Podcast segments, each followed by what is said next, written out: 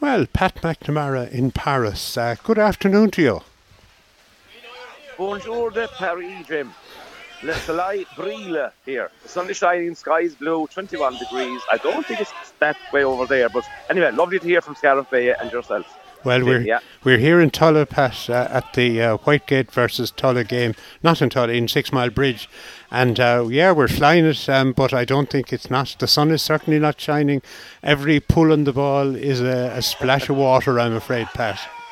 And hearing that, that I was looking at the forecast, and I believe that's gone massively one-sided. I've tuned into you there, two five to nothing when I heard you last. But is it still around that? It's uh, yeah. But um, tell us anyway. How are you getting on in Paris?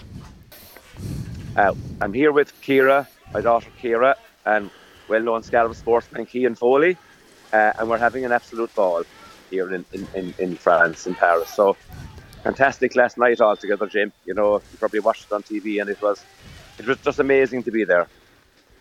Yes, marvelous. We, it, um, I, I mean, the excitement. I suppose the, it, it's generally more tense when you're watching it on TV. But tell us what it was like in the stadium with the fans and uh, and the whole atmosphere there. Well, we headed out to the stadium about almost four hours before the game started, just to avoid maybe two packed trains and that kind of thing. And because we're staying here, quite close to the Eiffel Tower, actually, we're only a 10 minute walk from the Eiffel Tower. So we got the train out early, but the whole place was set up outside with stalls for food and drinks and everything else. And the atmosphere built up over the three and four hours with Irish people and South Africans just mingling and uh, plenty of drinks and plenty of banter and chat. And it just the, the, it was really carnival atmosphere. And uh, I think there was a lot of tension as well because both sides knew it would be a game that would go down to the absolute wire, which of course it did. But a fantastic atmosphere, and uh, there was a, massive cheer. Then uh, loads of gendarme, armed, uh, black, black, black dressed police on their black uniforms. Um, but uh, at what, and it's good to see that from a security point of view. But two uh, Gardaí were on duty as well. I know they were sent over, and they got a massive cheer wherever they went. It was just so funny. They were shoving their fists up in the air and joining in the fun. So great atmosphere altogether Jim, before the game. Absolutely. Yes, and tell me the the crowd, the the two sets of fans obviously got on very well last night, Pat.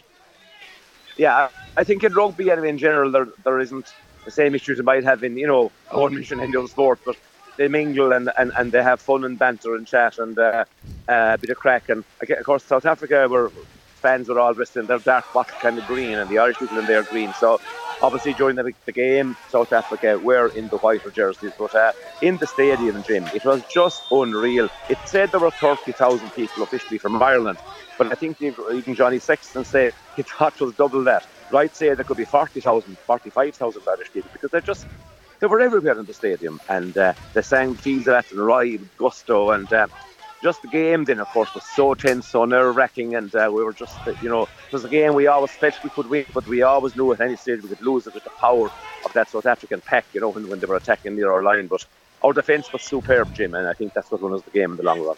I know, and I suppose we'll have a chat with you uh, during the week on Sportsline. You know, maybe getting the, the technical side of the rugby and, and getting that, uh, getting your thoughts on that.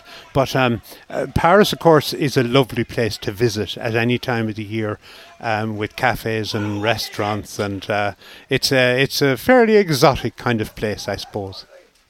Uh, look, it's, it's a beautiful, beautiful city, and there's so much to see and do. We've been wandering around yesterday quite a good before we went out to the stadium and went up for last Friday night we went up around the Arc de Triomphe too far away. How's the people milling around there and loads of entertainment going on and just a lovely atmosphere. And likewise uh, yesterday then we, we stopping in cafes and having cappuccinos and coffees and lovely food and different things. So look at it's been magic and as I said our hotel is only uh, ten minutes walk from the tower. So uh, a lot just here on the banks of the Seine as well and we went up around uh, Oh yes, yesterday then, the, earlier in the day, we went up to the rugby centre, which is in the Place de la Concorde, one end of the Champs Elysees.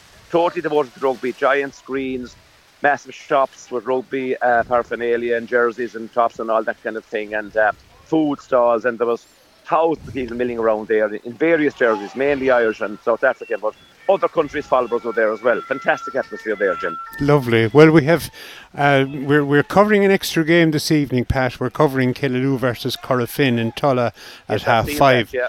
But um, I, I gathered there were four of the Smith O'Brien's lads over there, so I hope uh, you sent them back in good shape, Pat.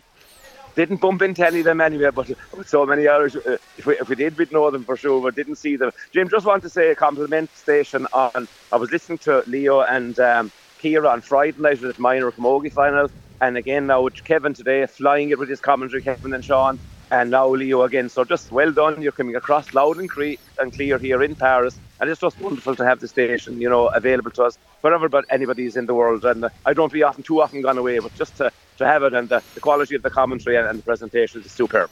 Lovely. I'll thank you, Pat, for that. And we look forward to having you back for our next round. Not sure if there are games next weekend, but uh, certainly in two weeks' time there'll be there'll be more. There'll be semi-finals and whatnot. Listen, Pat, we I won't take you any longer from uh, your trip to Paris. Uh, I wish you safe travel uh, this evening on the way home, and we look forward to Absolutely. meeting you during the week. Yeah, I'm not looking forward to getting back to the rain, but certainly looking forward to getting back to Scariff and sports line and, and, and, and talking about sport again. But uh, look, uh, yeah, look, I'd enjoy enjoy the rest of the game there this evening, and I hope it clears up for you. But uh, we are here at Blue Skies, are in the cloud to be seen, Jim. Yeah. Oh, we're we're we're envious, Pat. Listen, many thanks, and uh, we'll catch up with you Jim. during the week. Perfect.